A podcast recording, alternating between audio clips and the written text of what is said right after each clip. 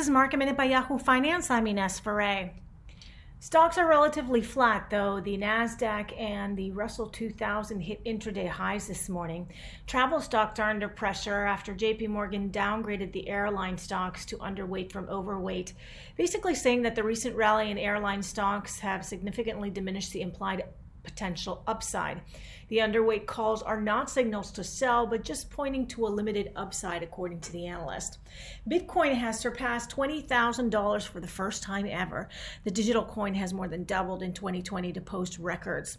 And Wish, the e commerce platform company, went public today. Its parent company, Context Logic, priced its IPO at $24 a share. That was above the range. Shares opened at $22.50. Right now, the stock is down about about 5%.